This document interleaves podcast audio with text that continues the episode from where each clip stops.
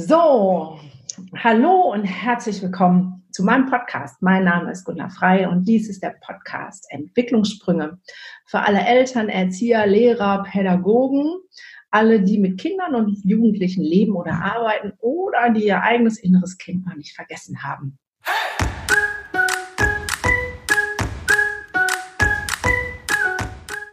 Schön, dass du da bist. Heute habe ich einen besonderen Interviewpartner, über den ich mich sehr, sehr, sehr, sehr freue.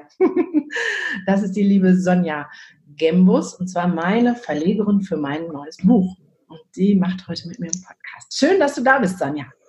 Hallo, danke für die Einladung. Darf ich nur ganz kurz korrigieren? Ich bin äh, leider nicht Verlegerin, ich bin äh, ja, Lektorin. Okay. Für mich bist du ja. Für mich bist du meine Verlegerin. Das, das ehrt mich sehr. okay, also wir haben jetzt schon den Job erfahren, aber jetzt ähm, möchten meine Hörer immer gerne wissen, mit wem rede ich denn da überhaupt? Wir haben jetzt schon ganz viel telefoniert und äh, könnten uns wahrscheinlich drei Tage irgendwo hinsetzen und würden aus dem Gespräch nicht rauskommen. Aber sag doch mal ein bisschen was zu deiner Person, damit die Hörer auch wissen, wer du so bist.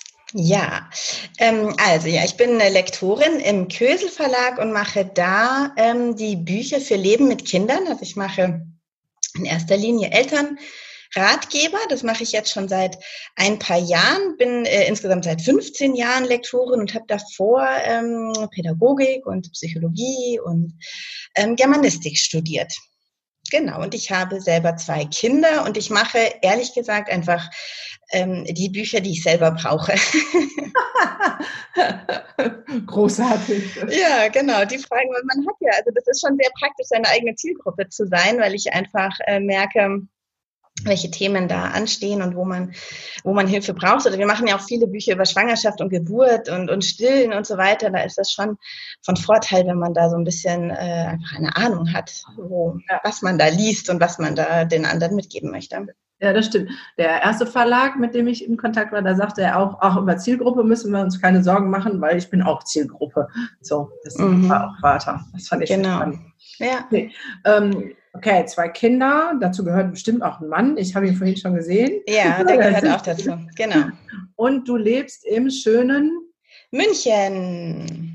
Wir haben gerade, ja, wir haben gerade Wiesen. Das ist immer für Münchner natürlich ähm, äh, eine, eine schöne, turbulente Zeit. Das ist immer so irritierend, wenn die anderen, ähm, anderen in Deutschland immer denken, oh, das ist so ein Massenbesäufnis und so. Das ist, ähm, wir haben jetzt gerade zum Beispiel im Radio bei uns wird gerade heiß diskutiert, mit Kindern auf die Wiesen gehen oder nicht. Und äh, die meisten Münchner sagen, ja klar, das gehört dazu. Das fragst ein Kölner doch auch nicht, ob, ob er seine Kinder auf Karneval mitnimmt oder jemand aus Mönchengladbach. Das ist ja, ist ja klar, dann nimmt man die natürlich mit. Und genauso geht man halt dann auch mit Kindern äh, aufs Oktoberfest, aber halt nicht in, nicht unbedingt ins Zentrum des Bierzeltes ab 20 Uhr. Tatsächlich, das finde ich auch, äh, fände ich sehr bescheuert. Mache ich aber Ja, nicht. ich glaube, das ist das Problem bei uns, dass wir nur dieses Bierzelt-Ding ab 20 ja, Uhr. Ja, ja, nur das kennt man, genau. Das Fest, was drumherum tags ja, ist. Ja, ja. ja, wahrscheinlich daran wird es ähm, liegen. Ja, ähm, großartig. ähm, in einem unserer ersten Gespräche kann ich mich an einen Satz besonders gut erinnern. Mhm. Da hast du ähm, gesagt, ja, es ist Zeit für einen Paradigmenwechsel. Ja. Ja, so, ja. Jetzt, wir kommen, ähm, die Freund der Fremdwörter, mich gucken, ich weiß immer, meine Patienten im, im, in der Therapie, die gucken mich immer an, wenn ich Fremdwörter, ich sage, ah ja, hm, okay, ich sag's mal auf Deutsch. So, jetzt für alle, die, die keine Fremdwörter so gut können, was heißt das denn? Ähm, Paradigmenwechsel ist für mich ein Wechsel des Blickwinkels. Also wir haben diese ganze, dieses ganze Ding mit den Kindern äh, sehr lange Zeit jetzt aus einer bestimmten Perspektive betrachtet.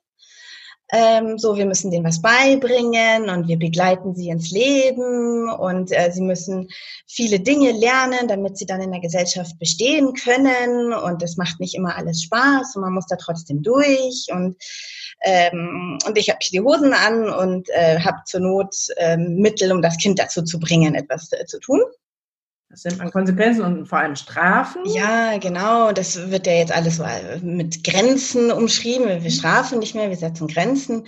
Ähm, also das, ähm, und jetzt, ähm, wir hatten schon, also wir hatten ja viele große Paradigmenwechsel. Die 68er haben ja einen riesen Paradigmenwechsel reingebracht. Ähm, jetzt in den letzten zehn Jahren kam ein riesen Paradigmenwechsel eben mit, ähm, oder das sind ja nicht zehn Jahre, ich würde eher sagen fünf, sechs Jahre mit, mit Attachment Parenting, mit bedürfnisorientierter Erziehung und die ganz Bindungstheorie, die so aufgekommen ist. Und, ähm, und das ist das ist schon bei ganz vielen angekommen. Das ist ja auch ähm, gerade im Internet ganz, wird es gut diskutiert. Und äh, ich denke aber, wir müssen noch, noch ein paar Schritte weitergehen. Das ist noch nicht das Ende.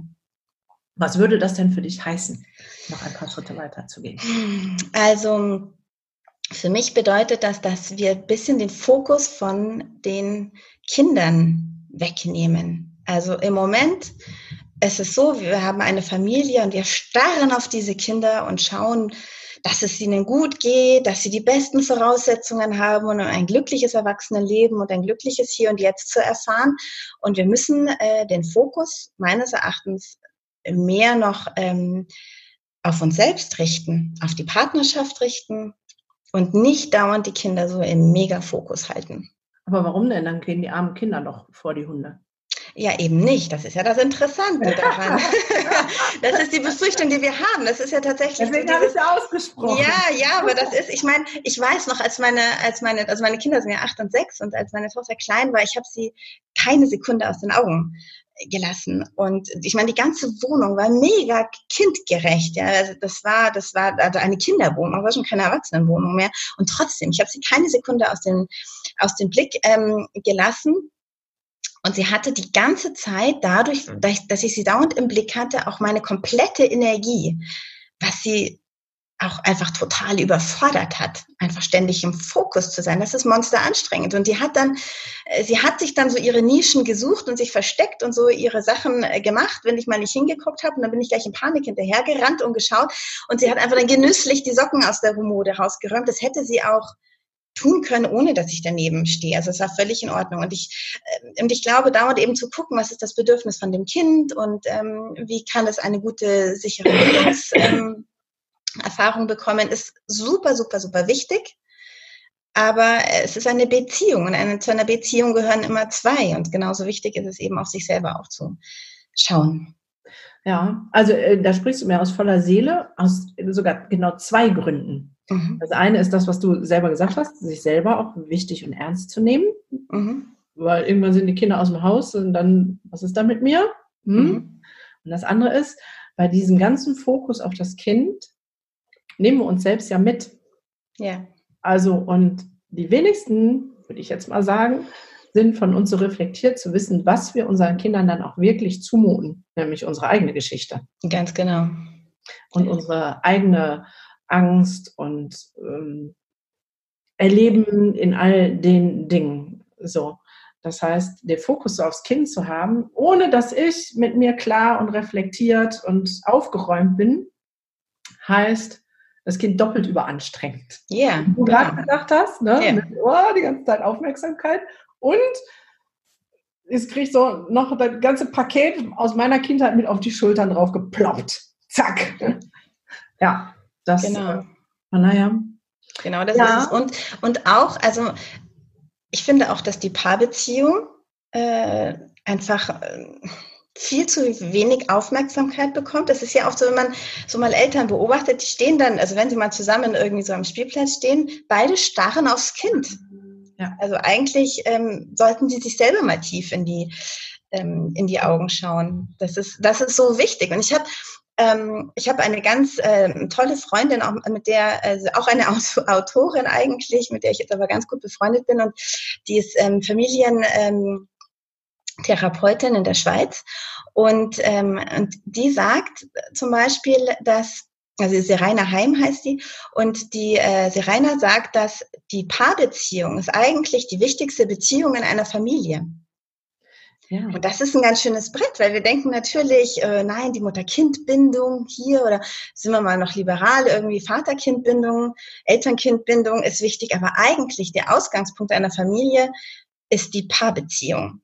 Und das ist sozusagen und so, und das ist das Wichtige, was es zu stärken gibt. Was jetzt nicht heißt, dass man bis in alle Ewigkeit und unbedingt äh, zusammenbleiben muss, wenn es nicht passt. Das, das ist damit gar nicht gesagt. Aber dass dieses Fundament äh, ja, Beachtung glaube, findet. So. Ja, ich glaube sogar, dass es ähm, weitreichende positive Folgen auf die Scheidungsrate hätte. Weil, Absolut. Weil wenn ähm, Paare sich sozusagen wieder sehen würden und nicht ja.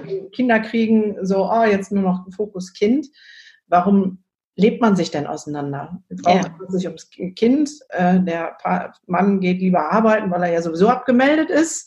Ähm, und dann fängt man an, verschiedene Wege zu gehen. Also ich glaube, dass das sogar heilsam wäre für. Ja. Ähm, Unbedingt. Ja. ja. es gibt da so eine ganz schöne Übung, wenn man das so einmal die Woche macht, dass man ähm, abends, wenn dann die Kinder irgendwann dann endlich schlafen und Feierabend hat, dass man sich auf die Couch setzt und sich zwei Minuten lang stumm in die Augen schaut. Ja. Das ist im ersten Moment, das zwei Minuten können echt lang sein. Aber man hat so nach, nach einer halben Minute oder so, hat man so das Gefühl, man sieht man sieht den anderen wirklich wieder in seinem Weg. Und es ist so schön, erstens selber so gesehen zu werden und es ist ja. so schön, äh, den anderen wieder richtig zu sehen. Und man sagt ja auch, die Augen sind das Tor zur Seele und man guckt sich einfach gegenseitig in die Seele. Das ist total schön. Und da braucht es ehrlich gesagt gar kein äh, wildes, äh, verabredetes Sexleben irgendwie, um die Beziehung am Laufen zu halten. Ja, wirklich. Aber vielleicht ist das dann ja auch die Folge, wenn man sich so tief in die Seele geguckt hat. Das, das, natürlich, natürlich. Aber das hat so was ganz... Ähm, ich weiß noch, als ich das das erste Mal das in diesem Buch, also in dem Manuskript, was es damals noch war, äh, gelesen habe, ähm, dann bin ich nach Hause gegangen und habe gesagt, du, wir müssen das ausprobieren. Äh, wir schauen uns jetzt zwei Minuten in die Augen. Und äh, zum Glück, man, man erkennt so splinige Ideen von mir, ist jetzt nicht aus allen Wolken gefallen. Und dann haben wir das gemacht und ähm, und das war so schön, weil wir haben, wir wussten ja nicht, was passiert da jetzt. Also wir gucken uns jetzt an, kann auch sein, dass man die ganze Zeit wegkichert irgendwie. Ähm, ja. Äh, und wir haben uns nach diesen zwei Minuten so ganz fest umarmt. Hm, also so richtig Herz an Herz, so ganz innig, gar nicht furchtbar lang und auch nicht wild rumgeknutscht oder so, sondern es war einfach nur eine ganz innige Umarmung, so ein, wie so ein Commitment. Irgendwie. Ganz, ganz schön, kann ich echt allen nur ähm, empfehlen. Wir machen es ehrlich gesagt auch nicht jede Woche, aber ähm, wenn wir es machen, dann, ähm, dann ist es immer sehr schön und sehr, sehr innig. Ja. Ist sehr wichtig, darf man auch nicht aus dem Blick verlieren. Ja. Ja, hört sich großartig an. Mhm.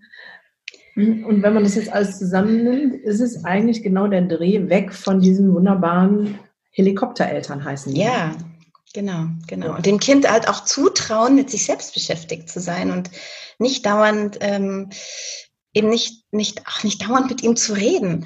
Wir haben alle irgendwie von den Hebammen oder von, von allen möglichen Leuten am Anfang gesagt, ihr müsst mit dem Baby reden, damit sich die Sprache richtig entwickelt, auch wenn es euch nicht versteht. Ist ja richtig, ist gut. Aber es hat bei mir dazu geführt, dass ich wirklich also, nonstop auf das Baby eingebrabbelt. Ich habe ihm vorgesungen, Geschichten erzählt, ich habe gelabert ohne Ende. Das arme Baby, echt. Ich weiß, wenn ich könnte, würde ich das wieder rückgängig, Na, guck, rückgängig guck machen. guck mal, was das ähm, in einem macht. Ich weiß, ich habe das alles nicht gemacht. Okay. Kam, mir, kam mir immer vor wie eine ganz schlechte, egoistische Rabenmutter. Mm, okay. Weil ich, äh, ja, am Anfang habe ich gelesen, ich habe auch gesungen, aber in so kleinen Maßen und äh, für mich war immer klar, ähm, die müssen alles selber können. Mhm. Am besten sofort. So kleine Kinder, da habe ich immer so, ähm, und äh, war auch völlig klar, wenn die zur wenn Grundschule heißt, selber zur Schule gehen. Mhm. So, das heißt, eine Woche habe ich sie zu Fuß begleitet, die nächste Woche mussten sie schon alleine gehen, da habe ich mich immer hinter welchen Büschen versteckt. Echt? die Vorstufe zur Helikoptermama ist das. nee, und nachher, das war die zweite Woche und nach der dritten Woche sind die ganz alleine gelaufen. Ach so, okay. Gemacht. Nichts Vorstufe. Sehr gut, okay. Ja, manche machen das vier Jahre lang. oh Gott. Nein, auf gar keinen Fall. So, und der Witz ist, durch dieses gesellschaftliche, wie es ja im Moment noch ist, dieses Helikopter-Dasein, was ja sehr geprägt ist, ne, ganze Fokus immer aufs Kind, aufs Kind, aufs Kind, habe ich mir so oft gedacht, Mann, bist du eine schlechte Mutter. Hm. So, ne? Äh, meine Kinder haben von der Grundschule an sich die Butterbrote selbst geschmiert. Äh, so, äh, da war irgendwie so der Gedanke, ja, Selbstständigkeit und die können sich doch ein Brot schmieren, warum muss ich das denn jetzt machen? Klar, ich war auch allein oder bin es ja noch alleinerziehend und habe andere Herausforderungen, aber ähm, wenn ich dann, nein, aber das, das ist doch das, warum ich Mutter bin. Natürlich äh, schmiere ich meinem Kind das Brot, auch wenn es schon 18 ist zur Berufsschule geht.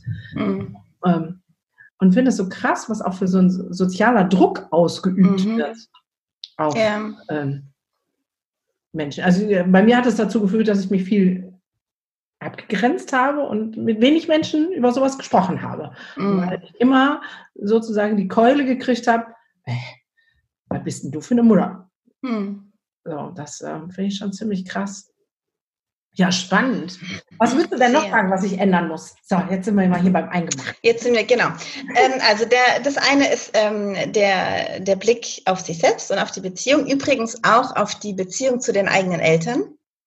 Oh. Mehr, ja, ja, ja, ja. Je mehr ich da oh. geklärt habe, weil wir sonst immer, wir machen dasselbe wie Mama oder wir machen das Gegenteil von Mama und wir machen dasselbe wie Papa und wir machen das Gegenteil von Papa. Also das ähm, und, und wir wiederholen ja manchmal auch noch die, die Beziehungsmuster unserer Eltern. Also wir müssen damit klar sein. Also entweder abge also gesund abgegrenzt, sage ich jetzt mal zum einen, aber auch ähm, da irgendwie in irgendeiner Weise in einer liebevollen Beziehung Beziehung sein, ohne, also mit sich im Reinen zu sein, ohne dass das jetzt mit den Eltern äh, die total liebevolle Beziehung ist. Es muss nicht unbedingt sein. Ich glaube, das ist auch ein, ein echt großes, äh, großes, schwer zu erreichendes Ziel. Für manche ja zum Glück nicht, für andere aber schon. Aber man muss irgendwie das selbst für sich geklärt haben. Weil sonst ähm, ja. ist diese ganze Kindheitszeit, glaube ich, auch eine, eine ewige Wiederholung von eigenen Kindheitsthemen. Ja. Äh, genau. Also das, ähm, das zum einen und ähm, etwas, was ich jetzt schön in den letzten acht Jahren ähm, gelernt habe, ist zum einen, dass, ähm, also was sich ändern muss, ist dieser alte Glaube, dass wir Kinder abhärten müssen, damit sie da draußen in der Gesellschaft überleben können. Das hört sich ein bisschen an wie das Dschungelcamp. Ja, ja, aber das, also weißt du, dieses, dieses, ähm, diese Verweichlichungs- ähm, und, und Verwöhnangst, die immer noch so in den Köpfen ist. Also es gibt ja immer so diesen Moment, wo man dann zu den Kindern sagt, ja, äh, das Leben ist kein Ponyhof, das muss man jetzt machen, das, äh, wenn du es jetzt nicht lernst, dann lernst du es nie. Also so etwas. Und dass wir irgendwie so denken, wir müssen die hier hart machen, damit sie da draußen keine Weicheier sind. Diese Angst, irgendwie Weicheier zu erziehen. Das ist so bescheuert. Das ist total, total bescheuert. Wir müssen, ja. die, die werden da draußen so oder so abgehärtet. Ob wir ja. jetzt, und wenn wir der liebevolle, sichere Hafen sind, dann ist das für das Kind viel, viel, viel hilfreicher, um da draußen klarzukommen, ähm, als dass wir hier irgendwie die Keule auspacken und sagen, nee, das musst du jetzt lernen. Ja, aber an dem Punkt muss ich ja in Anführungszeichen noch ganz viel tun, weil, weil ja wir diese wunderbare Schulpflicht haben. Ja. So, und er muss ja irgendwie in diesem komischen Konstrukt Schule, was ja. für meinen Sohn überhaupt nicht passt. Also ja. das geht nicht. Ich muss ihn irgendwie dazu bringen, dass er es trotzdem hinkriegt. Ja. So, also von, von wegen dieses Abhärten für mich ähm, ist es, äh, ich, also ich muss mein, mein Kind nicht abhärten, damit es in dieser Gesellschaft klarkommt, aber ich muss es irgendwie in irgendein Muster quetschen, mhm. so fühlt sich für mich an, um ähm, ein Gesetz zu erfüllen. Es geht mhm. nicht mal um ähm, um soziales Paradigma, also eine, eine, eine, einen Anspruch, sondern um Gesetz zu erfüllen. Weil wenn ich seinem Wesen stattgeben würde, wie er ist, dann würde ich sagen, Schule ist nicht das System, mit dem er irgendwas lernt. Mhm. Ich den raus, und mache ein anderes System mit ihm. Ja. Darf ich aber nicht. Ja. Ja, aber auch da ist es ja so ein bisschen, ähm, ähm, also das Schul wir haben auch ein äh, bisschen Schulthema, also Sie sind ja jetzt noch in der Grundschule, da ist es noch ein bisschen handsamer. Mhm. Aber wir sind in Bayern. das, das, ist wieder ein bisschen verschärfter. Ähm, ich glaube, wir müssen den, den Kindern, äh, ja, die müssen in die Schule gehen und äh, wir haben die Aufgabe, sie da irgendwie ähm, so durchzukriegen, ähm, dass sie so wenig Schaden wie möglich nehmen und dass sie lernen, sie gehen dahin und sie müssen das machen, worauf sie jetzt nicht so Bock haben, aber sie können es auch mit einem Vierer machen und sie können es auch nur bis sie 16 sind machen ähm, und sie können danach oder halt am Nachmittag, wir haben ja das Glück, ehrlich gesagt, das große Glück, dass wir hier keine Ganztagspflicht haben, wie es in Frankreich oder so der Fall ist, wo du wirklich einfach in der Mangel bist. Also wir haben hier am Nachmittag äh, frei verfügbare Zeit und die gilt es halt wirklich zu, zu wertschätzen. Es sind ja eigentlich ein paar Stunden, die die da sind. Die sind hart für Kinder, die nicht, die sich, die da nicht irgendwie, die sich zu Tode langweilen, die nicht sitzen können, die sich bewegen müssen, die ähm, sich da dauernd selbst regulieren müssen, ohne Frage. Aber ähm, wir haben es da immer noch besser als so manche andere Länder um uns herum, die da wirklich bis 18 Uhr sitzen und dann noch die Hausaufgaben machen äh, müssen. Also es ist, wir müssen versuchen, dann, dann machen sie halt dieses ganze Schulding. Wir haben ja eh jetzt so das,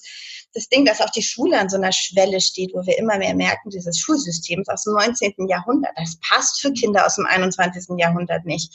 Das ist total veraltet und die Lehrerbildung ist aus dem 20. Jahrhundert. Das passt auch nicht alles. Das passt alles nicht zusammen. Und auch die Lehrer in den Schulen stehen da und sagen, es ist ein großer Scheiß, den wir hier machen müssen die Kinder passen nicht. Wir haben beschissene Lehrpläne. Jetzt haben wir ja auch hier diese G8 Müll irgendwie an der Backe gehabt. Also da ist und und jetzt müssen wir einfach gucken, äh, wie kriegen wir die Kinder so schadlos wie möglich ähm, dadurch. Und auch wir haben als Eltern auch die Pflicht, sage ich jetzt mal, nicht nur auf das Schulsystem zu schimpfen, sondern auch aktiv daran beteiligt zu sein, dass sich was ändert. Genau, da sind wir genau im Thema. Also ich habe ja selber drei Semester auf Lehramt studiert mhm. ähm, und meine Patienten und auch meine eigenen Kinder ähm, bringe ich bei, sozusagen mit einem Mindestmaß an Aufwand durch die Schule zu kommen, wo ich sage, einmal, wen interessiert fünfte, sechste, siebte, achte, neunte Klasse, dann ja. keine Sau. Ja. Zehnten, wenn du Abschluss machst, da kannst du mal ein bisschen lernen und ansonsten machst du dann, gucken die mich immer an, Frau Frei. Ich sage, ja, genau so.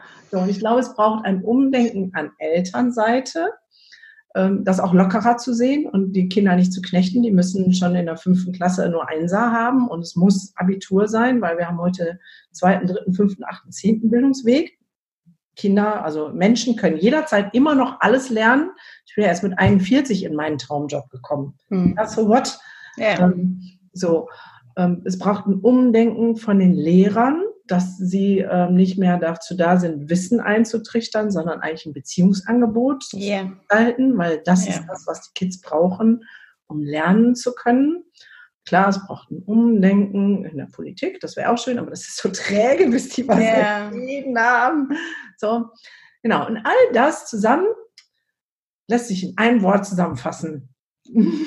Bildungsevolution. ja, ich wollte jetzt dein Wort nicht wegnehmen, aber ja, ja, ja. Ja, weil das ähm, ist so spannend. Es fasst eigentlich all das zusammen, was ich so versuche voranzutreiben. Ähm, ja. Ja. Ja. ja. Ich also finde, ja, ja.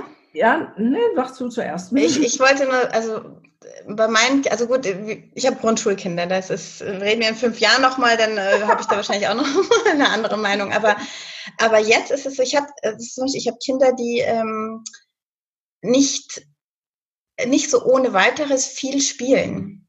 Mhm. Ja, also da war wahrscheinlich auch, weil ich alles falsch gemacht habe am Anfang, also und sie auf mich so fokussiert waren, aber dass sie einfach sich ähm, hinsetzen und ihrem Spiel völlig aufgehen. Und jetzt so hier als Erziehungswissenschaftlerin und Pädagogin weiß ich, wie wichtig das kindliche Spiel für das Gehirn ist. Ja.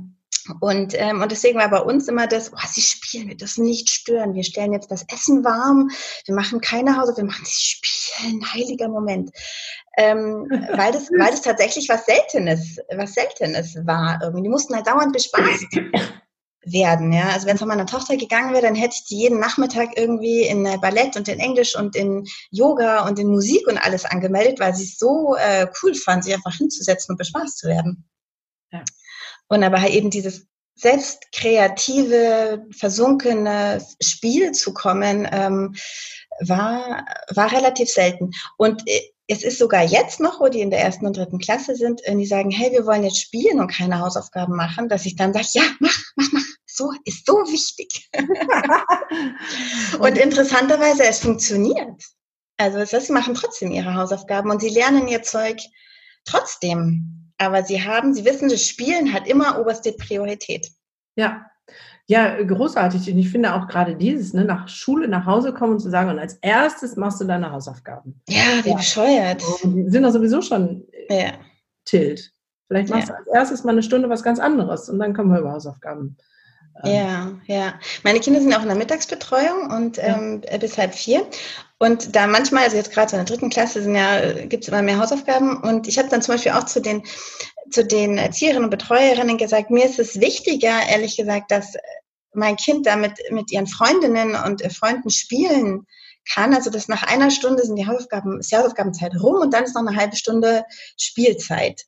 Mhm. Und wenn sie jetzt irgendwie das nicht geschafft hat oder irgendwie, keine Ahnung, es nicht fertig ist, dann ist es mir lieber, ich mache am Ende mit ihr die Hausaufgaben und sie hat da noch die Spielzeit mit ihren Freundinnen. Meine Tochter halt jetzt auch ganz viel, also sehr gesellig ist und ähm, einfach äh, ihre Freundinnen sozusagen braucht und das Spiel mit ihnen braucht. Und ich habe dann keine Lust am Nachmittag, die dann noch herumzufahren irgendwie und so bei Freundinnen unterzubringen. Lieber mache ich dann mit ihr am Abend noch, noch die Hausaufgaben fertig und ich sage, bitte lass das Kind spielen. Ist, ist viel wichtiger. Und ich finde, das ist auch, ähm, oh, hallo, Moment.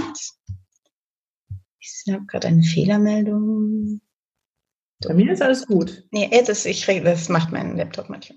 Jetzt ist Ach, wieder gut. Ähm, genau, also und ich, äh, ich, bei mir war es so ein bisschen aus der Not ähm, heraus tatsächlich, ja. dieses, dieses Spiel müssen. Und ich bin aber jetzt im Nachhinein überrascht, dass ähm, es äh, ohne diesen, diesen, diesen Druck, du musst erst die Hausaufgaben, erst die Arbeit, dann das Vergnügen, was ich halt auch oft gehört habe, dass es andersrum passt. Man kann erst das Vergnügen machen und dann die Arbeit. Ja. Und dann sind sie durchgespielt und dann gehen die Hausaufgaben echt in zehn Minuten fertig. Ja. Also grundsätzlich finde ich das großartig. Ich glaube, das ist ein sehr revolutionierender Gedanke. Ähm, und da werden jetzt viele sagen, oh, das geht ja gar nicht. Ja, wahrscheinlich. Aber man muss auch ein bisschen Vertrauen haben, ehrlich gesagt. Wenn die Kinder durchgespielt sind, dann sind sie ja kraftvoll. Das ist ja das, das ist ja das wahnsinnig Spannende eigentlich. Ja, ja, ich, ich glaube, bei mir rattert so, weil ich halt viel mit den, ähm, wie soll ich das sagen, nicht normalen Kindern ja, ja. Äh, zusammen bin oder arbeite oder die betreue, begleite durch die Therapie. Und ähm, wenn ich jetzt allein meine beiden Söhne nehme, mhm. bei dem einen würde ich sagen sofort, ja, genau. Ähm, mhm. dem, der hat ja auch in Anführungszeichen fast alle Freiheiten, ähm, weil ich sage, mach, und spiel und mach, was du willst. Mhm. Jetzt Teenie-Alter ist es mit Kumpels abhängen. Ja. Ähm, aber ähm, der macht auch seinen Kram in dem Rahmen, wie er es braucht. Also auch nicht über die Maßen, habe ich mir mhm. auch beigebracht, dass das nicht Sinn ist. Aber wenn ich meinen anderen sehe, meinen wunderbaren Sohn mit Sonderausstattung, dann würde das nicht funktionieren. Ja. Weil der in das kann gut sein. maßlos ist. Und der ähm, würde die Kurve nicht kriegen. So, ja. ne? Also der, ähm, so. Also ich finde den Ansatz total gut und spannend und glaube trotzdem bin ich da wieder bei dem Punkt, was mir so mein Herzensanliegen ist, ähm, es gibt kein Maß, was für alle gleich passt. Das ist mein, mein, mein nächster Punkt tatsächlich, ja. was Paradigmenwechsel angeht. Das ist ja, alles so, ja, es ist alles so dermaßen individuell. Also es ist ähm, ja. das, was ich ja auch so in, in, in meinen Elternbüchern irgendwie versuche, also wenn ich auch mit den Autoren die, die Konzepte mache oder die Autoren suche, dass ähm, es gibt nicht die Standardlösung. Also ich kann jetzt auch nicht hergehen und sagen, hey, lasst alle eure Kinder spielen, ihr werdet sehen, alle Kinder machen danach leichter ihre Hausaufgaben. Wäre ja natürlich völliger Blödsinn, weil es kommt immer darauf an, was für ein Verhältnis habe ich zum Spielen, was habe ich zum, äh, für ein Verhältnis zum, zum, zum Lernen, zum Hausaufgaben machen, wie ist das Kind drauf, ähm, ist es natürlich, dann ist natürlich auch, was versteht ihr unter Spielen? Ist es Fernsehschauen und Zocken oder ist es, also, da sind so viele ähm, so viele äh, Faktoren, die berücksichtigt werden müssen, dass es immer nur so Anregungen geben kann. So schau her, ich mach's auf die Art und Weise. Wie klingt das bei dir an? Magst du da was von übernehmen? Und dann muss jeder sein eigenes Ding machen. Und ich glaube, wir suchen noch zu sehr nach den nach den schnellen Standardlösungen, ah, mit denen wir unsere Kinder da super durchkriegen. Äh, ja. Wenn dann so nach dem Motto, jedes Kind kann schlafen gehen. Wenn du das machst, musst du das machen. Wenn du das machst, musst du das machen. Ja, ja, das genau. funktioniert nicht. Und das Witzige, wo du das gerade sagtest, ich, da sind wir wieder bei der Brücke, ähm, dass ich mich selbst als Mutter auch wahrnehmen muss. Ne? Weil, genau. was du gerade sagtest, ah, dann mache ich doch lieber mit meinem Kind die Hausaufgaben, als ihn durch die Gegend zu fahren, damit er noch woanders spielen kann. Ja.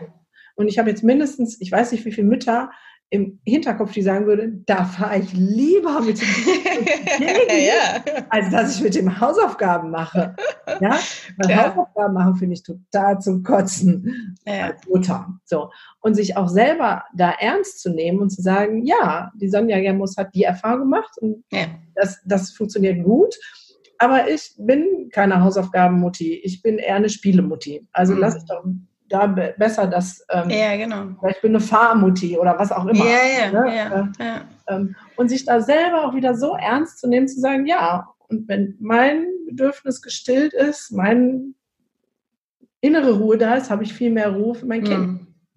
Ja, genau. Aber dann muss man wieder gucken, hey, habe ich vielleicht irgendwie ein Thema mit Hausaufgaben? Dass ich, habe ich selber irgendwie, äh, fand ich das total ätzend oder ich meine, letztens auch habe ich äh, gelesen, dass, ähm, dass es wissenschaftlich, wissenschaftlich irgendwie erwiesen wäre, dass Hausaufgaben überhaupt keinen Lerneffekt haben. Ganz ehrlich, das sollten wir vielleicht erstmal nicht unseren Kindern erzählen, weil dann wird es echt schwierig. Aber ist es nicht krass? Wir sind so davon überzeugt, man muss das Erlernte zu Hause selbstständig noch 5000 Mal wiederholen, damit es wirklich sitzt. Und das stimmt wahrscheinlich gar nicht. Ist das nicht krass? Ja, wir lernen durch ähm, Bindung, Beziehungsangebot, genau. durch Spaß. Ja. Wann machen Hausaufgaben Spaß? Meistens Nein. nicht. so, also da gibt es ganz andere Komponenten, ähm, die das ja. Ja. ja, ja. Und es gibt ja auch noch die schönen Spiegelneuronen. Also wenn ich selber total genervt und wirklich ähm, angepisst neben meinem Kind sitze und denke, boah, ich will scheiß Hausaufgaben machen, ich könnte jetzt eigentlich irgendwo einen gemütlichen Kaffee trinken oder so, dann sitzt das Kind, äh, also das wird ja gespiegelt über die Spiegelneuronen, das Kind sitzt genauso nervig dann dann, denkt, hey, will ich Kaffee trinken. Also das ist ja, das ist, das ist ja genau gleich. Und ich habe da auch, ich mache, ähm, ich habe so ein, so ein altes Hobby reaktiviert. Ich habe als Teenie wahnsinnig gerne so Freundschaftsarmbänder geknüpft. Ah, cool. Genau. Und ähm, und die habe ich, und ich habe irgendwie dann noch so meine alten Wollreste gefunden und ich sitze sitze tatsächlich jetzt neben meinem Kind und knüpfe ein tiefenentspannt ein Armband. Ach, hätte ich das gewusst, dann hättest du für die Bildungsevolution die ganzen Bänder knüpfen dürfen. Ja, genau. genau. Aber das ist, ich meine, das ist jetzt, also der kreative Output ist jetzt hm, ein bisschen relativ. Also ich mache hier keine schönen Aquarellzeichnungen oder irgendwas. Andere backen gern oder was auch immer, ja. Aber ich bin voll tief und ich denke mir, ich mache gerade das, worauf ich voll Bock habe. Das macht mir total Spaß. Es entspannt mich so wahnsinnig gut. Und ich sitze dann so als tiefenentspannter Fels neben meinem Kind, muss auch nicht die ganze Zeit in das Heft gucken, weil das macht mich ja, also dieses Schneckentempo, gemessen an meinem Erwachsenenhirn, ist ja auch kaum zu ertragen. Wenn man ja. mit dem Füller über das Papier kratzen, das macht einen wahnsinnig, natürlich. Und ich gucke aber nicht auf den Füller und das Heft. Ja. Ich sitze aber trotzdem daneben, weil es dann einfach schneller funktioniert, weil sie brauchen ja trotzdem die Beziehung. Wenn Hausaufgaben machen immer heißt, ich muss werde alleine mein Zimmer verbannt, dann bei meinen Kindern zumindest funktioniert das nicht so gut. Ja. Also ähm, wenn da eine Frage ist oder wenn dann irgendwas ist, ich kann so ein Armband knüpfen, jederzeit kurz unterbrechen, da ins Heft schauen und oder einmal zwischendurch rüberlinsen und das funktioniert so viel besser. Und so gibt es halt, also jetzt bitte, ihr müsst nicht alle Freundschaftsanwender Die Welt wird geflutet, alle laufen. Ja. Nein, nein, genau. Mit Solar.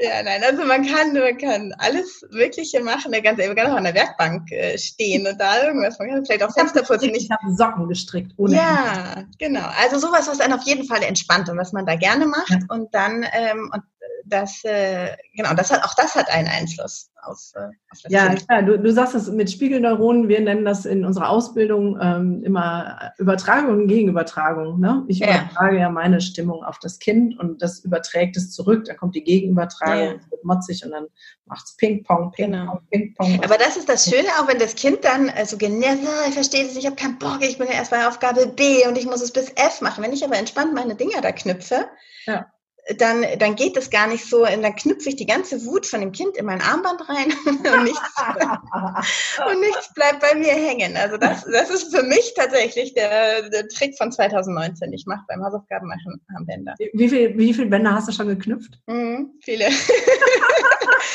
ich habe tatsächlich stand letztens in so einem hübschen Perlenladen irgendwie diese selbstgemachte Ketten und so. Und da habe ich mir gedacht, so, hey, ich könnte ja meine Armbänder verkaufen. Ja. Also, genau. ähm, warum nicht? Ja, aber auch das ist ja wieder so ein, so ein Selbstfürsorge-Ding. Ja. Also einfach so, was, was mache ich eigentlich gerne? Ich sitze auch nicht gerne neben meinem Kind und mache mit ihm Hausaufgaben. Ja. Ehrlich gesagt, das macht nicht wirklich Monster Spaß. Aber, ähm, aber so, so habe ich was für mich getan und gleichzeitig was fürs Kind. Das ist zwei Fliegen mit einer Klappe. Klappe. Finde ich super. Ja.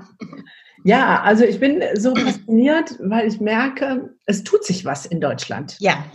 So, ne? Also ähm, jetzt nächsten Sonntag, du kommst ja auch. Ja, ich freue mich. Ja, das wird total cool. Da sind ja jetzt ähm, sechs unterschiedliche Menschen, die im Prinzip all das, was du jetzt gesagt hast, aufgreifen. Finde ich jetzt voll spannend. Das, äh, mhm. so, äh, ineinander. Ne? Also ähm, ja, da ist ganz viel von drin. Ähm, ich ja. weiß auch, so grob, was Sie sagen. Ja. Naja, aber es sind ja auch die Themen. Was ich so spannend finde, ist, dass wir alle irgendwie dieselben Themen haben, ohne dass wir alles voneinander abschauen und ablesen. Also es gibt ja auch genügend Leute, die überhaupt keine ähm, Elternratgeber lesen oder schon gar keine Schulratgeber oder so, aber die trotzdem alle dasselbe machen. Ich finde das total faszinierend. Das ist einfach so ein kollektives Feld und wir docken da alle an und äh, machen das auf unsere Art und Weise. Es gibt ja viele Eltern, die zum Beispiel total bedürfnisorientiert erziehen und diesen Begriff überhaupt nicht kennen und auch ja. keine Blogs lesen und so weiter. Also es ist es ist irgendwie. Ähm, und auf der einen Seite ist es so schön und auf der anderen Seite finde ich es so erschreckend, weil ähm, jeder sich so alleine fühlt. Ähm, ja. Also letztens, wie war das denn? Genau, da habe ich über mein Buch und dieses und jenes gesprochen und dann, ähm, was ich mache. Und dann äh, sagte er, ah, da muss ja auf, wenn du auf einer Party bist, dann müssen die dich ja alle die ganze Zeit nur ähm, Löcher in den Bauch fragen. Ich sage, mhm. warum? Ja, seine Frau wäre eine Ärztin und sobald äh, sie auf einer Party wäre, würden die über jeden Furunkel und alles irgendwie immer fragen. Ich sage, mich fragt keine Sau.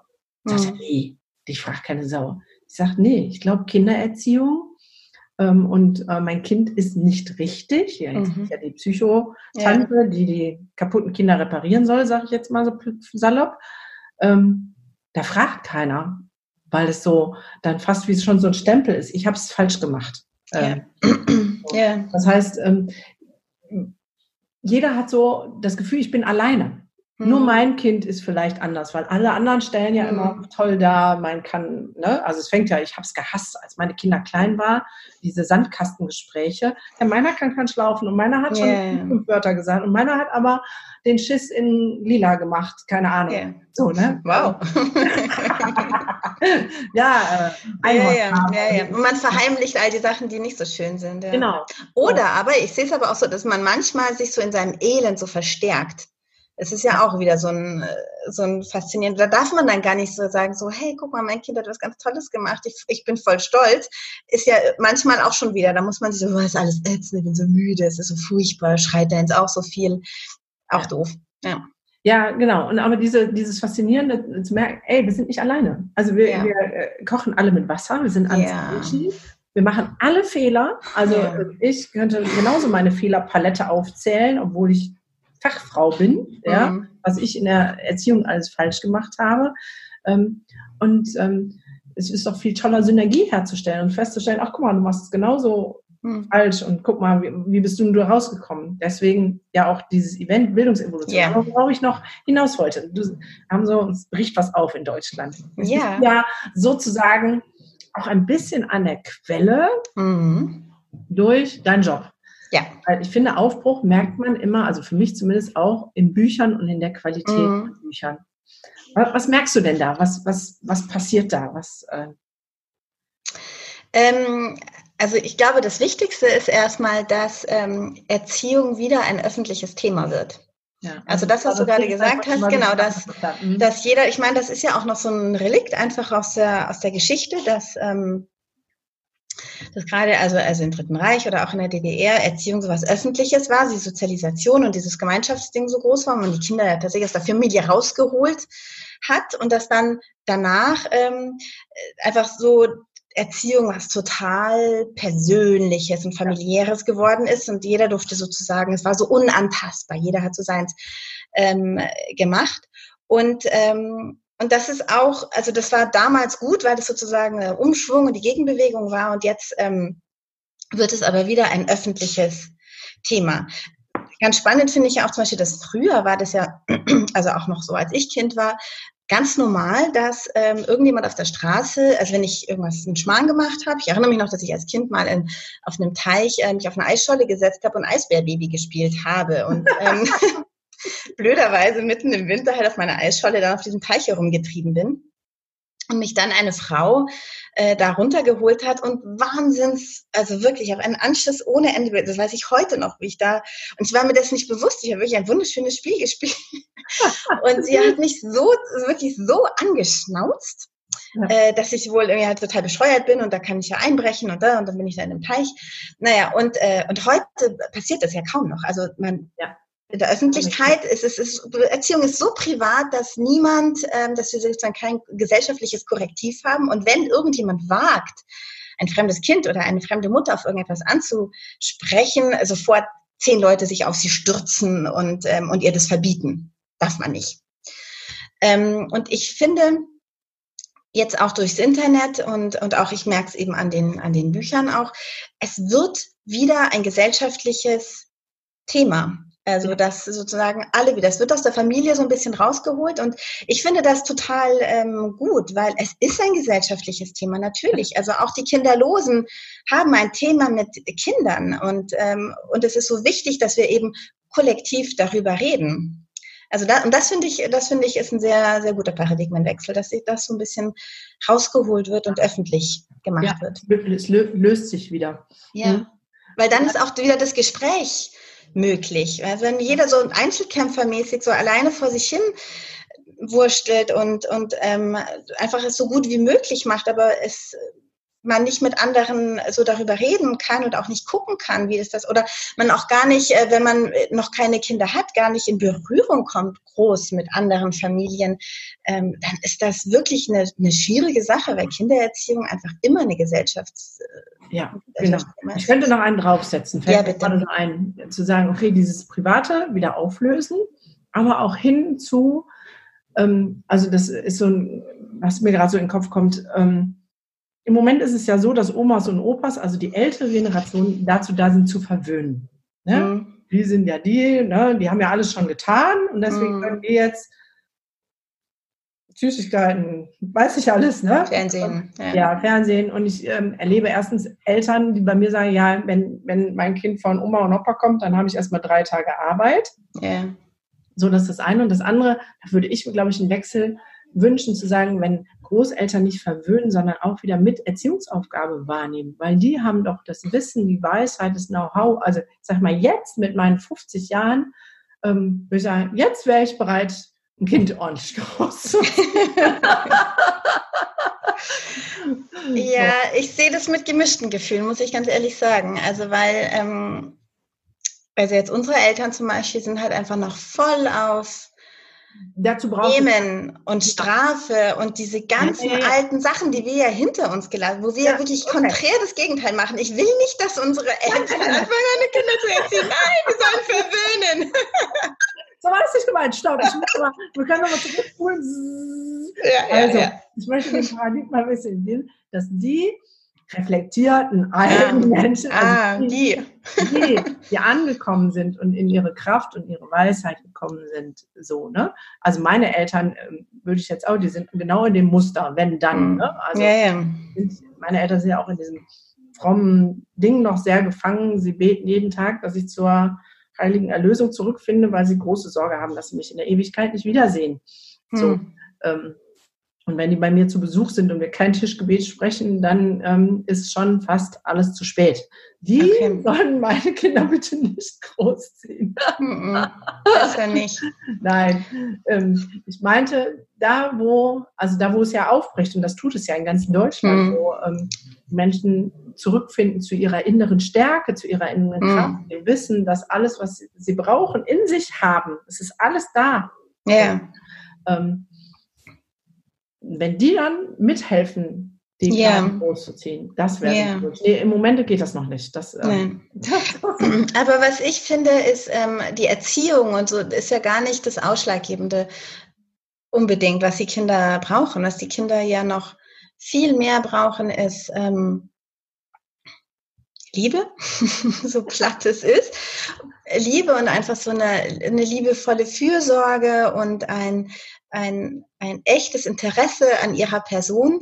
Und ich finde, das kann die Großelterngeneration und auch die ganzen Tanten und Onkel, die keine Kinder haben und auch oder die besten Freunde und Patentanten und was da alles gibt, ähm, das können die super, könnten die super machen, weil das ist das, was bei uns tatsächlich zu kurz kommt. Also ich bin somit hier, ähm, ist doch mal ein bisschen Gemüse und mach jetzt deine Hausaufgaben und räum mal wieder dein Zimmer auf. Also das sind ja alles meine ja, Aufgaben und ich habe jetzt schon passieren. Ja, oder? Also ich meine einfach diese diese Liebe und eben nicht eben nicht zu erziehen, sondern äh, einfach zu sagen, hey, ich nehme dich so an, wie du gerade bist. Ich äh, bin äh, total befreit davon, dich zu einem ordentlichen Menschen zu erziehen. Ich kann dir einfach nur mein Interesse schenken und meine, und ich finde es total schön, äh, wenn du dich mir anvertraust oder wenn wir jetzt zusammen in den ähm, Zoo gehen. Also das äh, und eben, dieses, eben gerade diese Erziehungsthemen. Ja. Ähm, ich, glaube, ich, ja, ich glaube, Erziehung ist für mich sowieso so ein Unwort, weil ja. nirgendwo hinziehen. Ähm, das, das meinte ich auch nicht. Ich glaube, es geht darum für mich, dieses ähm, zu entprivatisieren. Ne? Ja, genau. Oh, und dieses exklusive kleine Familiending aufzulösen. Oh, ja, genau. Ja, ähm, sicher. Und ähm, ja klar, da können Tante, Oma, alle mitmischen, aber auch, ich finde, gesellschaftlich. Also wenn ich jetzt mal meine Patienten betrachte, also da gibt es da, wo ich schnell eingreife, weil Trauma aufgelöst mhm. werden, so, ne?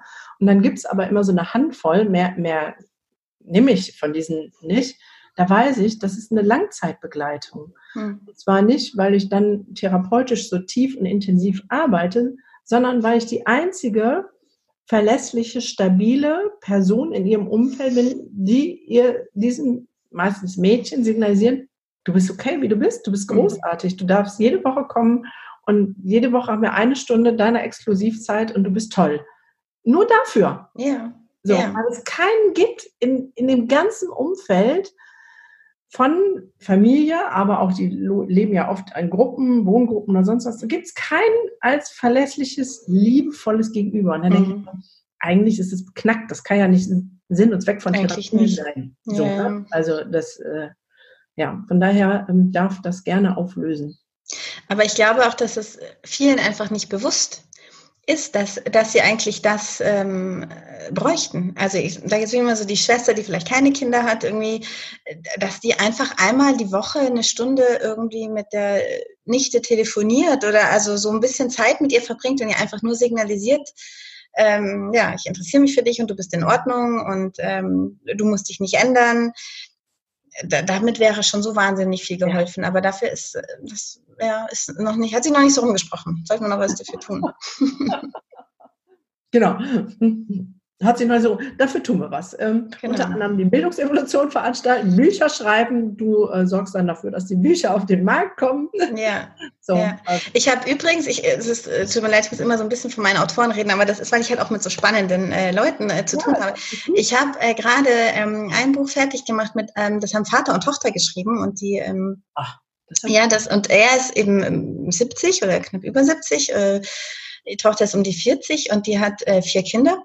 Und zwei Zwillingspaare übrigens, oh. was ja auch äh, ziemlich oh. knackig ist. Genau, und da, die haben diesen, also da hat er, der Vater, diesen, diesen Weg ähm, tatsächlich gegangen. Also der hat eine Ausbildung, also, nach der Arbeitsphase sozusagen, hat er eine Ausbildung bei Jul gemacht und, äh, und bei Brisch und hat ähm, also eine Familienwerkstatt ähm, gegründet und hat sich eben mal mit seinen Themen auseinandergesetzt und mit diesem Paradigmenwechsel sich ganz intensiv auch also mit, mit, mit ähm, ja, Bindungstheorie und diesen ganzen Geschichten. Die Tochter ist Psychologin und die haben zusammen ein, ähm, ein Buch geschrieben, das heißt Familienleben, das erscheint bald. Und das ist, ist äh, das ist eben genau das. Also das ist einer, wo einer aus der Großelterngeneration wirklich diesen Shift für sich selber gemacht hat.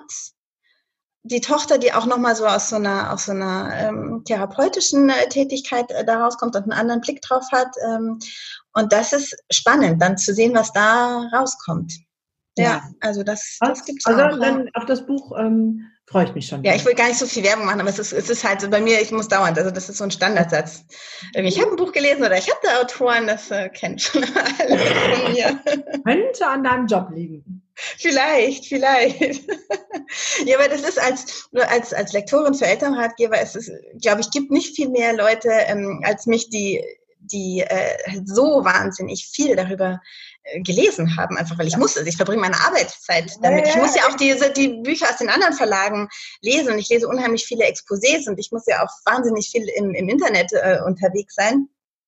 Ähm, um zu gucken, worüber reden die Leute und was ist da, ähm, was ist da entscheidend. Und ähm, da wird man auch ein bisschen verrückt manchmal. Also das, das strahlt schon ziemlich, ehrlich gesagt, aus ins, äh, ins Privatleben. Muss man manchmal auch sagen, okay, es ist mir jetzt egal, ich mache es jetzt ganz anders als alle anderen sagen, aber nicht weiß, dass es scheiße ist. es kann ja nicht scheiße sein, weil es dein Weg ist. Anders also. geht's gerade nicht. Das ist ja auch immer so ein Thema. Ich kann ja noch so viel, noch so viel Wissen ja. mir aneignen. Ich kann das noch so sehr studieren. Äh, ich kann noch so sehr andere Leute befragen. Ähm, das heißt nicht, dass ich es auch anders machen kann.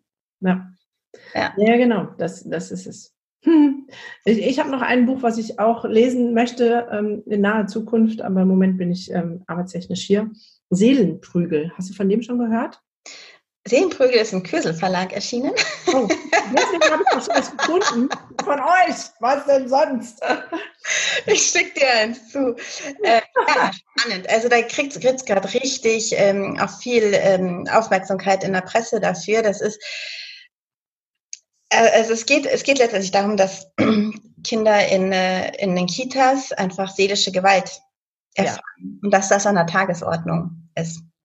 Und das ist ein ja. Thema eigentlich, mit dem man sich so als Mama nicht wirklich auseinandersetzen will, glaube ich. Ähm, also ich bin mir, ich, wir hatten eine ganz, ganz tolle Kita, ähm, aber das sagen wahrscheinlich die meisten, ehrlich gesagt. Also, aber es ist ein Thema, mit dem wir uns auseinandersetzen ähm, müssen. Und die, ähm, genau, die Autorin hat sich da, also ja, das ist natürlich alles irgendwie fundiert und recherchiert und auch wissenschaftlich und so weiter. Das ist jetzt nicht einfach nur irgendwie ein Insiderblick aus einer Einrichtung. Ähm, ich muss gestehen, dass ich selber noch nicht gelesen habe, aber ich habe es da liegen und denke mir, ich, äh, in, in, äh, ich will es ich will's unbedingt lesen, weil, weil es ein ein, ein gesellschaftlicher Diskurs ist, den wir führen müssen. Wir können hier nicht irgendwie eine Krippe und einen Kindergarten und alles aus dem Boden stampfen und schauen, dass wir die Kinder möglichst weggeben, ähm, um arbeiten zu können und dann nicht hinzuschauen, wie es ihnen da wirklich geht. Also für, ich stimme dem völlig zu, weil einmal habe ich die Langzeitfolgen bei mir in der Therapie sitzen. Ja.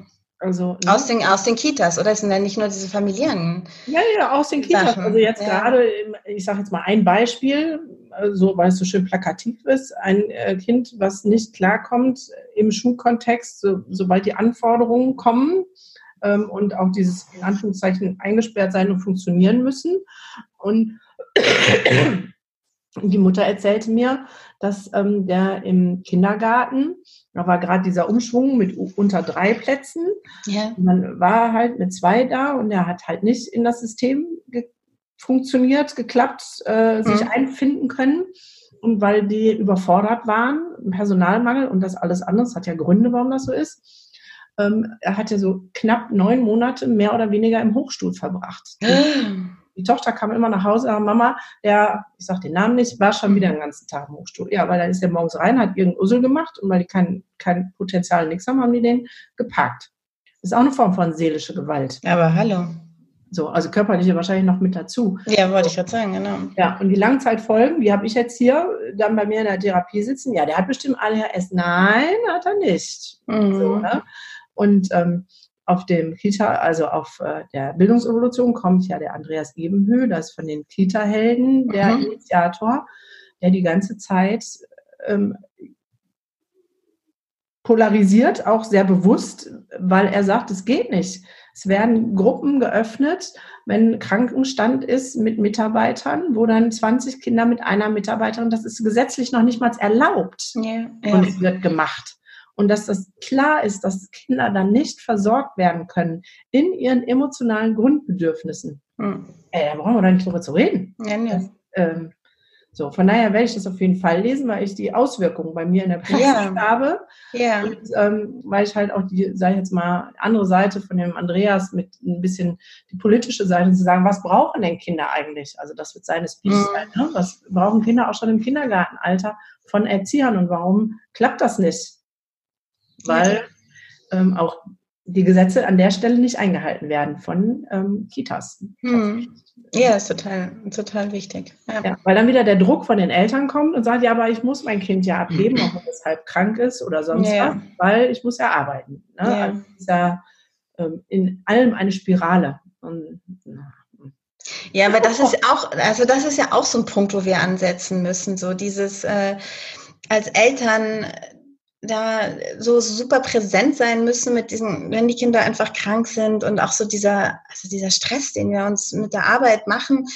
Ähm, das hat, das hat ja auch Folgen fürs Arbeitsleben. Also wenn die, den Chefs müsste ja eigentlich auch daran gelegen sein, irgendwie entspannte Mitarbeiter zu haben, die ähm, ja, also halt nicht sich die ganze Zeit da oder auch mit den, mit den nachmittags mit den Folgen von langzeitbetreuten Kindern irgendwie sich äh, rumplagen müssen. Also da müssen wir auch auf jeden Fall an eine Lösung ran. Hm, es gibt noch so viel. Es gibt viel zu tun. zu tun, aber wir sind so viele, wir schaffen das. Und es ja. ist ja auch so spannend, dass jeder sein jeder sein Thema ähm, hat. Also das ist zum Beispiel, also diese Kita-Betreuung ist etwas, was mich jetzt einfach, weil meine Kinder da jetzt so lange auch selber, sie sind beide mit elf Monaten in die Krippe gekommen und so ganz im Reinen bin ich da irgendwie, glaube ich, innerlich nicht damit, dass das irgendwie äh, gut war oder oder ich weiß es einfach nicht. Also ich, ich fand es halt, ich wollte wahnsinnig gern wieder arbeiten, habe aber auch so das Gefühl gehabt, ich muss wieder arbeiten, ich muss hier eine brave, gute Arbeitnehmerin sein. Ja. Ähm, der Druck, der dann kommt. Der, ne? genau, also das, und das habe ich ehrlich gesagt, ich habe das beiseite geschoben. Ich habe für mich nicht, mich nicht hingesetzt und gesagt, was sagt mein Herz, was, wie ist das Kind, ähm, ist das wirklich und bis wie viel Uhr und so weiter. Und, und weil ich damit selber sozusagen ein Thema habe und mir nicht so ganz hundertprozentig sicher bin, ob ich da nicht irgendwie was falsch gemacht habe mit den Kindern, also mit der Betreuung, habe ich jetzt persönlich so ein bisschen Angst, mich damit zu beschäftigen, bin aber super dankbar, bin absolut bereit, mich um andere Dinge bei der Evolution zu kümmern und da was zu machen und jeder kann so seins, seins ja. machen, wo er sich besonders, wo er sein Steckenpferd hat. Und dann, ähm, wenn alle das, alle das im selben Sinne machen, dann wird das toll und groß. Ja, davon gehe ich auch aus. Deswegen sage ich auch immer, ich, ich, in Anführungszeichen, ich bin konkurrenzlos, weil ich das nicht als Konkurrenz sehe. Mhm. Jetzt auch andere Menschen was Ähnliches machen, ja, wenn wir all das als Synergie zusammenfassen, ja. dann haben wir die Chance, wirklich was zu bewegen, ähm, ganz gesellschaftlich gesehen. Ja, unbedingt. Von daher ist das ja. ein guter Start. Ja, das so. Stimmt. Jetzt kommen wir mal so langsam zum Ende. Wir könnten Stunden, Stunden weiter. Stunden, ja. Wir können es jeden Samstag machen. ich frage mal meine Hörer, ob die da Lust zu haben, uns so jeden Samstag zu hören. Genau, aber ich äh, bin auch immer gewillt, meinen Podcast nicht so lange zu machen, weil ja. ich weiß, ähm, wenn irgendwo steht, es dauert schon über eine Stunde, dann ja, ja. Fange schon gar nicht an. Wer hat die Zeit dazu? So lange putzen wir ja auch nicht. Das ist ja, immer Podcast ist ja, glaube ich, das, was ich glaube, am meisten, am öftesten gibt es so eine, so eine Untersuchung, die sagt, was machen Sie, während Sie Podcasts hören? Und die meisten putzen währenddessen. Ja, bügeln. Am Bügeln kann ja. eine Stunde dauern. Ne? Ja, wobei Bügeln, ehrlich gesagt, da mache ich den, den Fernseher an. Oder sehr, weil da steht man ja rum. Da kann man auch, auch was, äh, auch was. Ja, ähm, ich bügel einfach nicht. Ich habe nur Sachen, die man nicht bügeln muss. Ich bügeln kommt nach Fensterputzen. Fensterputzen ist noch blöder. Ja, das mache ich tatsächlich nicht. Ich putze keine Fenster. Macht der Regen. Nee, mache ich. Ja, ich mache ich mach das auch nicht, weil ich das so zum Kotzen finde. Ja, ich auch. Ey, und es sterben Menschen, das ist schon gefährlich. oh Mann, Passiert beim Bügeln weniger, also bügel ich lieber. Okay, alles klar. Ähm, bevor es jetzt ausartet, ja. mal, fass doch nochmal zusammen, wenn du jetzt so vielleicht ein oder zwei Kerngedanken hast an ähm, Eltern, Lehrer, Erzieher, die jetzt diesen Podcast hören, aus deiner Sicht, was würdest du dir wünschen oder was möchtest du ihnen mitgeben? Ich in möchte Wissen all dieser Bücher, die du gelesen hast und ja. all deinem unfassbaren Wissen mit deinem Studium, allem und Mutter und alles rein. Ja. Okay. Ich möchte zwei Sachen. Ja. Erstens, wir sind in einer Zeit des Wandels. Es ändert sich etwas, ob wir es wollen oder nicht. Es wird nicht wieder so werden wie früher. Es wird komplett anders werden. Und wir haben keine Ahnung, wie es sich ändern will. Wir haben keine Ahnung, wo wir hinsteuern, aber der Wandel ist da und wir merken ihn so stark, also gerade hier beim Kinderthema. Das ist so das eine. Und das bedeutet eben, wir können da einfach mitgehen, vertrauensvoll. Es wird sich was ändern und wenn wir auch nicht das Ziel sehen, es, es verändert sich und wir, wenn wir aufhören, uns innerlich dagegen zu sperren und irgendwie es einfach zulassen, dann fällt uns das alles einfach. Dann kann sich die Schule wandeln, dann können sich die Kitas wandeln, dann können sich die Ausbildungen wandeln, dann können sich Familien wandeln, dann kann alles einfach geschehen, wenn wir den Wandel zulassen. Und das Zweite ist, ähm, irgendwo zieht's uns da alle hin. Jeder hat sein Steckenpferd, jeder hat sein Thema und wir müssen nicht in allem gut sein. Wir müssen nicht die perfekte Babymama sein, wir müssen nicht die perfekte Schulmama sein, wir müssen, also wir haben alle unsere Stärken Und wenn wir die ausleben und nicht so auf unseren Schwächen rumhauen und dasselbe natürlich mit unseren Kindern, auch unsere Kinder sind nicht die perfekten Schulkinder, sind nicht die perfekten was auch immer, aber alle haben ihre Stärken. wenn wir da uns darauf konzentrieren und einfach uns gegenseitig sagen, hey, wir machen das so gut, wir haben Stärken und Schwächen, aber hey, wir haben Stärken, dann äh, wird das alles, wird das alles gut. Da bin ich ganz fest davon überzeugt. So nach dem Motto, alles ist schon da. alles ist schon da. Ja, großartiges Schlusswort. Liebe Sonja, ich danke dir für dieses großartige Interview. Es hat mir unfassbar viel Freude gemacht. Mir auch. Danke für die Einladung. Und wenn ihr diesen tollen Gedanken, die wir jetzt heute alle gesponnen haben, nachgehen wollt, es gibt noch Tickets. Ich sag's euch. Yeah. Am 13.10. in Mönchengladbach seht ihr die Sonja und mich. Ähm, und ähm, könnt diese Gedankenimpulse weiter aufnehmen von anderen Menschen, die das ähnlich sehen. Wir sind nicht alleine. Das ist wieder das Thema. In diesem Sinne sage ich mal, liebe Zuhörer, bis und Zuschauer, genau, ich denke immer nicht an die YouTuber, also auch Zuschauer. bis ganz bald. Ich freue mich, dass ihr dabei seid. Ihr dürft gerne liken, kommentieren, äh, Nachrichten schreiben, alles, was das Zeug hergibt. Seid aktiv, weil auch dadurch verbreitet sich der Gedanke, dass sich was ändert. Vielen Dank. Bis dahin. Tschüss. Tschüss.